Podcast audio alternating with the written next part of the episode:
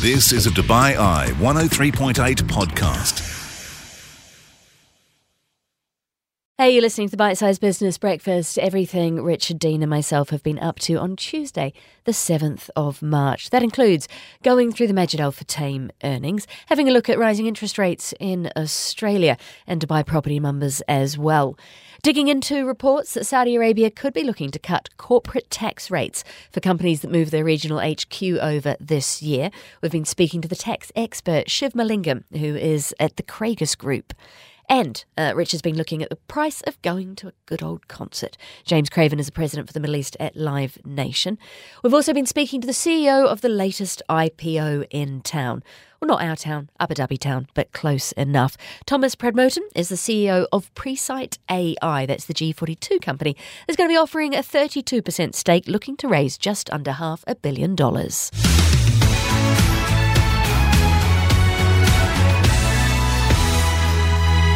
Majid Al Futtaim, one of the biggest in Dubai, and they have seen an increase in revenue but a drop in profits. What do you make of these numbers? Right, so we've got a 12% increase in revenue. We've got a 2% drop in profits. We've got comments about uh, the reason for that uh, profit drop, uh, looking at exchange rates across the different countries that Majid Futtaim uh, operates, and also um, having a look at the impact of inflation, if you like, on operating costs. What's particularly interesting is what's happening with the residential property uh, sector. Tilal Al Ghaf is probably the residential development that's got the most most attention Majid Alpha Futtaim's flagship uh, property development. Uh, the new CEO said to Bloomberg Tally that the residential sector was now making up 30% um, of its property revenues, which is unheard of for the company, and he reckons that could go to as much as 50%. Normally, of course, it's the malls um, sector that is, I presume, the big uh, earner for, for Majid Al Futtaim in terms of rents. They've got hotels and cinemas as well.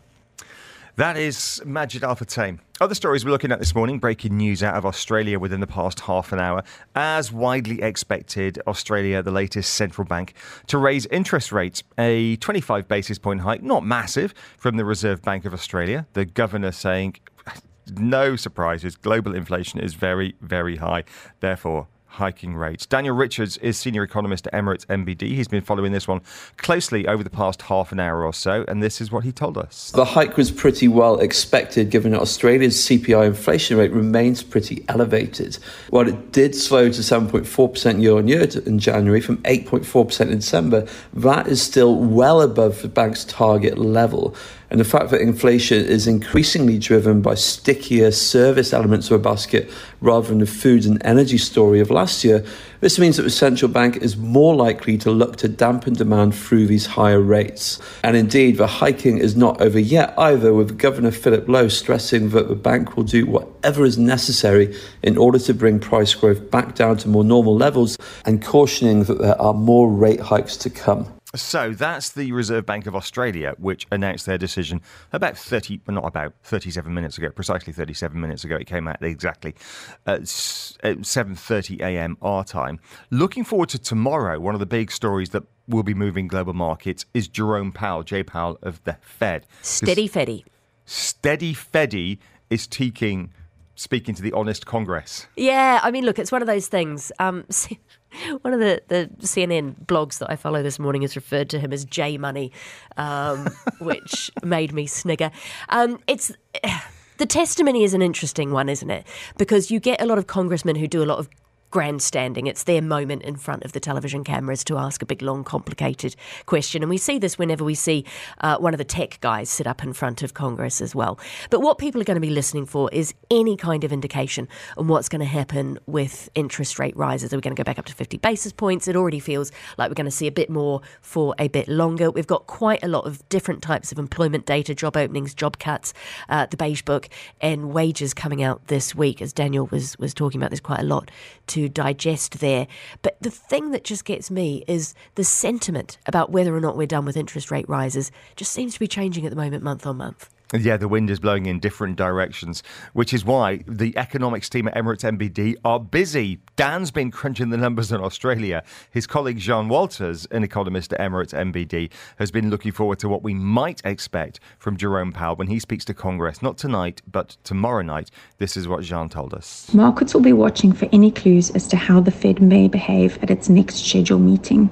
In recent weeks, Fed officials have been underscoring the need for interest rates to rise further and stay there for longer. Several officials have also called for a return to 50 basis point hikes after the Fed hiked by a smaller 25 basis points at their last meeting in early Feb. These calls for larger rate hikes have come on the back of stickier than expected inflation and evidence of a still strong labour market. The Fed committee is due to meet again on the 21st and 22nd of March, with most commentators currently still expecting rates to rise by a further 25 basis points. And you can be sure that the UAE Central Bank will immediately follow suit. It's the Business Breakfast on Dubai Eye 103.8 FM. Coming up in about 10 minutes' time, looking forward to this interview. Going to be talking about the economics of music concerts, Brandy Scott. In the green room is James Craven, who heads up Live Nation in this region, Live Nation Middle East. They've got a bunch of concerts coming up. We'll give you the details shortly, but it's big business. I know Live Nation, I knew Live Nation was a big organisation. Have a guess, because I did my homework, how many events they put on a year? Oh, globally. Around the world. Globally. It's thousands, It's it? 40,000. It's a huge operation, huge organisation. Do you realise also that it ties into our Fed story? Because? Sitting in front of Congress, telling lawmakers what happened with Taylor Swift. And the tickets, the fact that it was tricky to buy tickets for Taylor Swift. That was a technological Well, the issue. Senate, technically. Yeah. Um, but yes. And uh, look, I mean, there, there, there are issues and there are safety issues with the with the concert industry as well. So we're going to be talking about those. But looking forward to that conversation very much uh, with James Craven coming up in about ten minutes' time. This is the Bite Size Business Breakfast, exclusively on DubaiEye1038.com. Where we are looking at one of our top stories this morning. Reports in local and international newspapers that Saudi Arabia could exempt multinationals from taxes if they relocate their regional HQs to the kingdom. Very pleased to have a tax expert in the studio. Shiv Mahalingam is International Tax and Global Transfer Pricing Head at the Craigus Group. Shiv, good morning. It's lovely to see you. Good morning. It's a pleasure to be here as always. So, the FT and the Saudi Gazette quoting the kingdom's Minister of Investment saying that if HQs move this year, they're likely to get a tax exemption. What kind of tax would they be exempt from? Uh, this is looking at uh, any corporation tax applicable to the businesses themselves. Um, the, we call this tax competition. Um, in history, you see a lot of jurisdictions that have attracted business, foreign direct investment using tax incentives, such as reducing corporation tax or offering incentives if companies demonstrate a certain level of substance in that location. A good example is Singapore. If you have, I think it's a 15% corporation tax rate, but you can get that down to 5% if you commit to having a certain amount of boots on the ground in, in the location. What's corporate tax running at in Saudi at the moment? It's 20%. Uh, there's obviously a minimum corporation tax we've spoken about before that's been uh, uh, kind of recommended by the OECD of around 15%. So to get tax below that is going to be difficult, but some incentives may be uh, available. For example, the intellectual property regimes in the US and the UK, they exempt taxes be below that for certain types of income and business. And as you say, tax breaks to get companies to move into your country are nothing new. This is still a maybe could story, waiting for more information. What questions do you have about how these tax breaks would work? I think the, the key thing to think about is if you're already operating in KSA, um, you're there for a number of different reasons, such as access to a large consumer base, you know, the economy itself. So if companies are already operating in KSA. It's very exciting, I think, to look at if they can increase substance and get those incentives. Then I think that will be something important to look at. However, uh, is it going to attract businesses that have no existing operation and footprint in KSA? That might be uh, a stretch. But it's really something that existing businesses who are already operating there may want to look out by having a regional hub in KSA. And it's not the first carrot we've seen dangled by the Saudi authorities when it comes to moving a regional headquarters into the kingdom, is it? We've we've had talk of needing to have a regional HQ there in order um, to bid for certain contracts, etc. What are you seeing amongst your clients? What can we kind of gauge about how well that shift is is going, whether it's working? Yeah, whenever you have uh, tax incentives that are part of a package of other business measures, it can be quite attractive for businesses to, to establish more operations, increase their operations there. However, the approach of the tax authorities is also critical.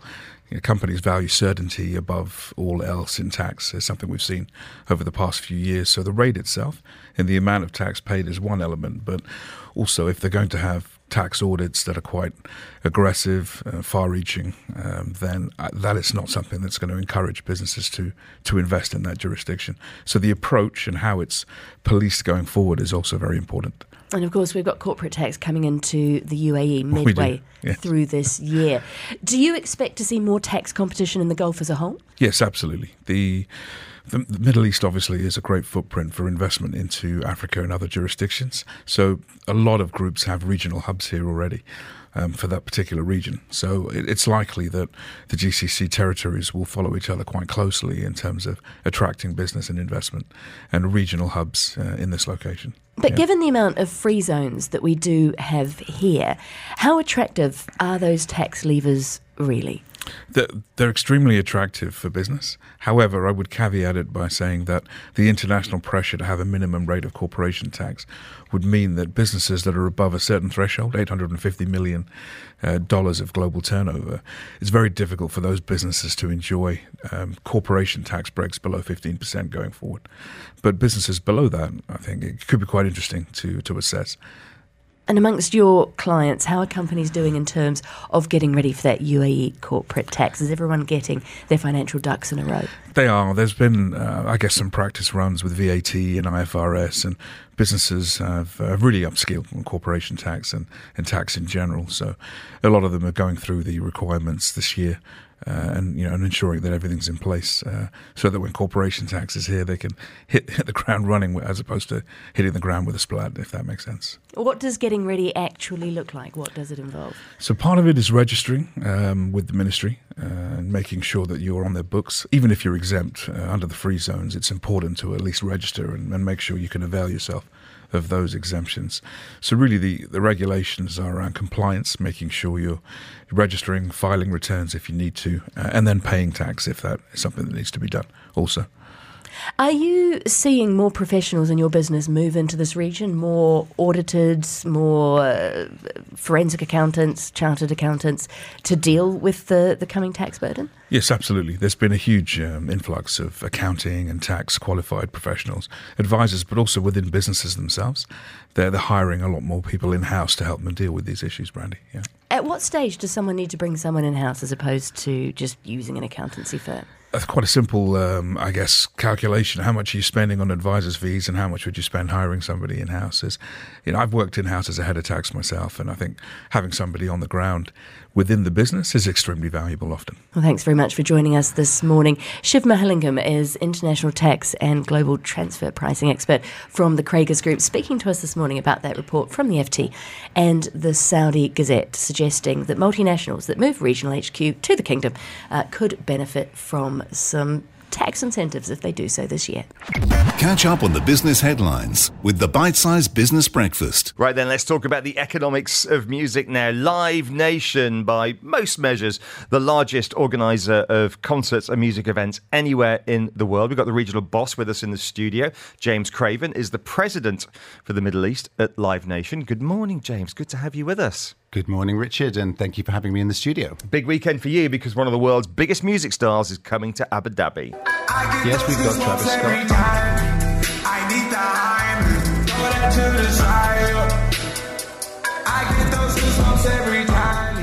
That is Travis Scott with Boost Goosebumps, and he's appearing at a festival in Abu Dhabi this weekend.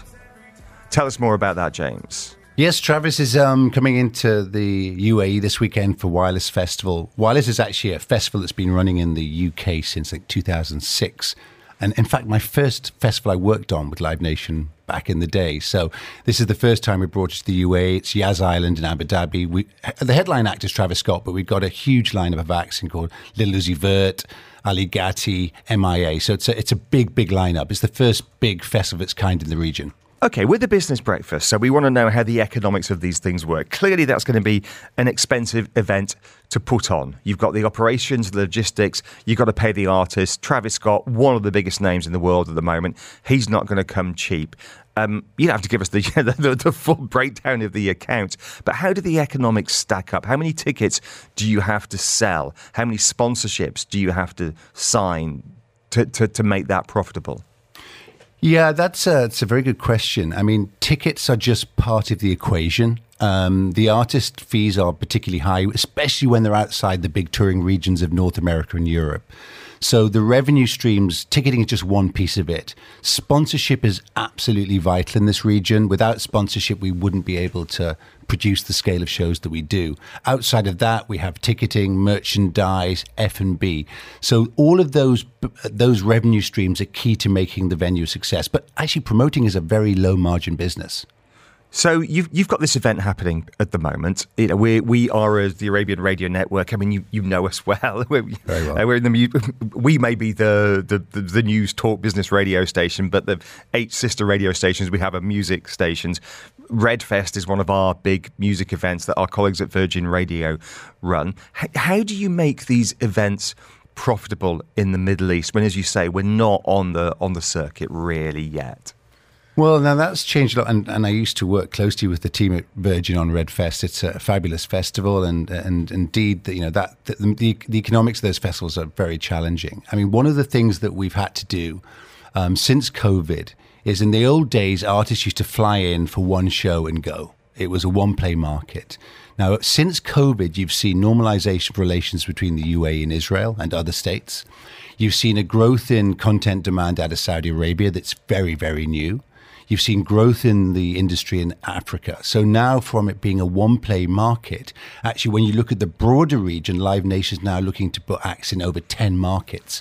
That allows the economics to be much more sensible and much more viable. That's the future of touring to bring more artists for less money and make it more options for, for, for, the fans. Well, that's interesting. And you mentioned Saudi Arabia. I was looking at your LinkedIn profile this morning. It's something we do. We're stalkers. Mm. And you worked in Saudi Arabia for quite a while, didn't you? About 10 or 12 years ago, before this massive opening up of Saudi Arabia, working on cultural events. What do you make of what's happening in Saudi Arabia now? Yeah, I spent three years working for Aramco at their cultural program, ITHRA.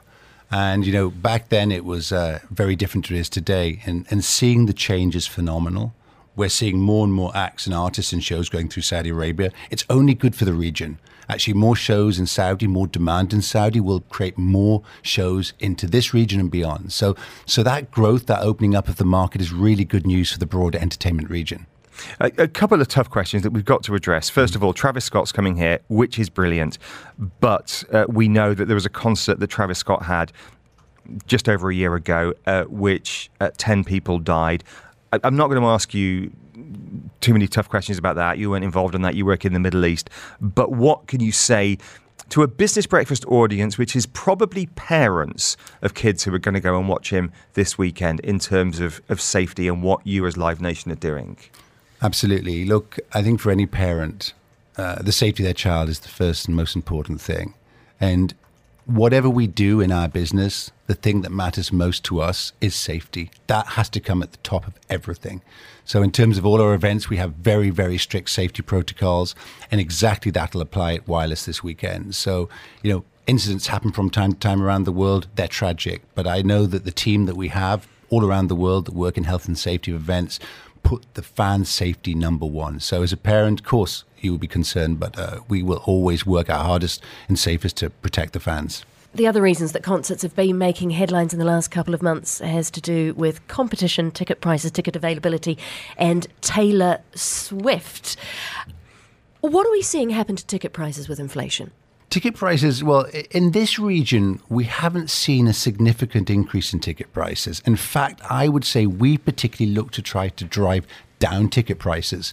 In the days when it was a one play market, people had artists promoters had higher prices. So what we'd like to see is actually a downturn in pricing to drive more demand for ticket goers. The old days we used to see tickets usually starting around 395 dirhams for general entry. At the moment we're seeing that down to 295 so actually i'm seeing a downward pressure on ticket pricing due to the increase in uh, shows going through the region. In terms of, of how you pick artists to come here travis scott i mean I, am old. We're all old, but I'd say he's a he's a relatively young artist.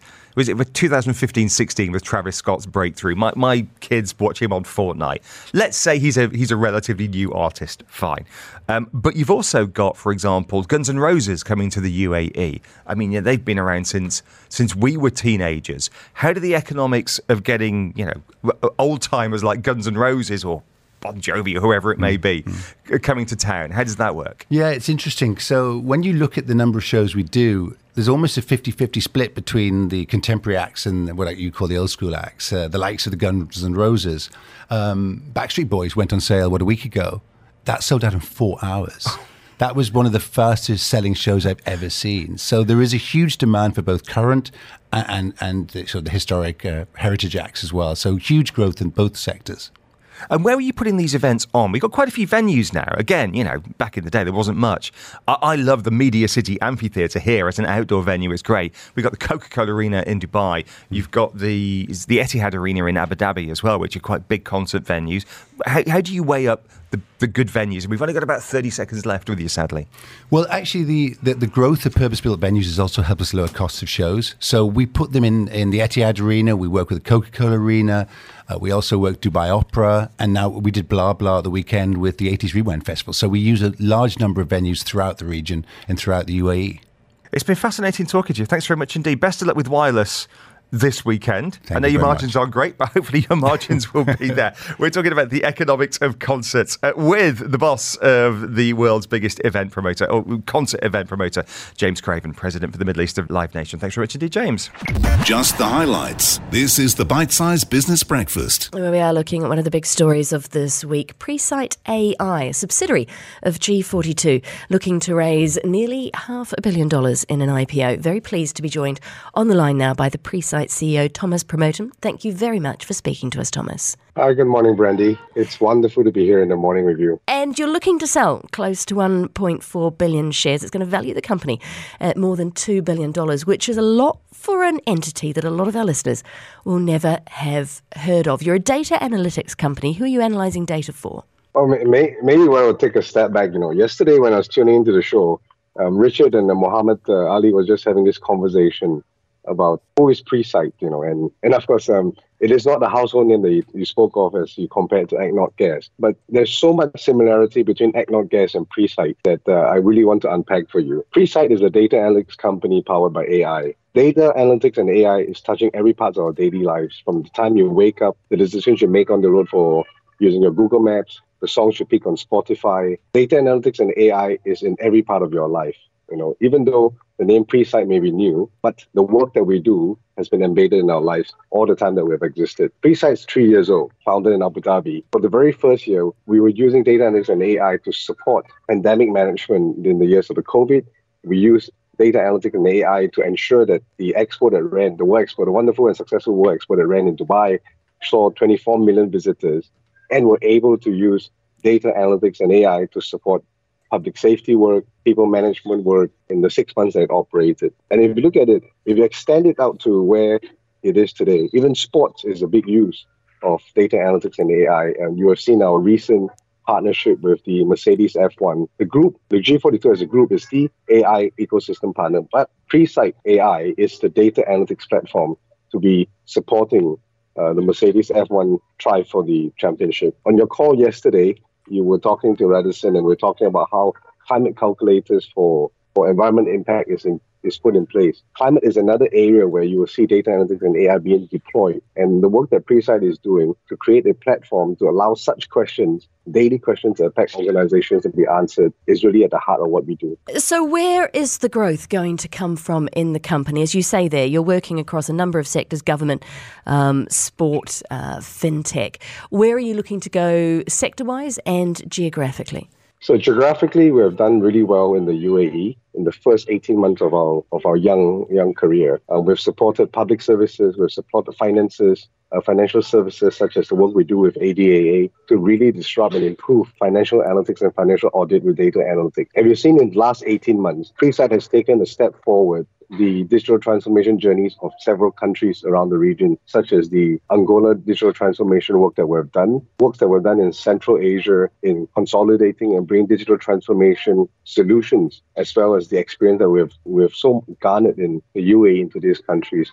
So where is the growth coming from? I would say the UAE continues to be a strong uptake of data analytics and AI, you will see the work that the federal government has done and a very strong vision from the leadership. Second, you will see us in more countries Right now, we are already in 14 different countries over three continents. We see the, the drive of digital transformation across emerging markets, and that is where you'll see the fuel of the growth over the next three to five years. And what kind of financial shape is Presight in? What balance sheet wise did your 2022 look like, and what are you uh, forecasting to achieve in 2023? Well, I would say uh, we're very healthy. We've been very blessed with strong growth over the past three years. Um, 2022 finished very strongly at 423 million you would see that from the prospectus.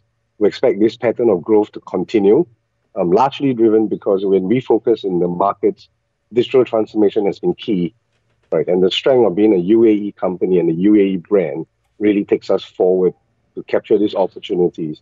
Our agreements with the international markets international clients are often long-term agreements, a three-year programmatic approach towards bringing digital transformation, data analytics, and AI into the days of improving um, the communities that they serve and improving citizen lives in general. Is the data analytics that you're doing in the region multilingual? I'm wondering if that's a larger source of, of market size capture. Uh, that, that's a great question. I think one of the things you can think of is one, UAE being itself such an international environment, we've developed our, our AI algorithms. We have about 100 AI algorithms and models now that sits on our technology platform we call the Transformative Analytics Quotient. What, what does that mean? Because UAE has been such a unique international um, environment that we work in, we were able to develop a larger library of AI algorithms that serve a wider community. So, in fact, you can think about us as training in the UAE, but when we go into a country, be it language, be it um, societal algorithms, we're going local, but we're a global company.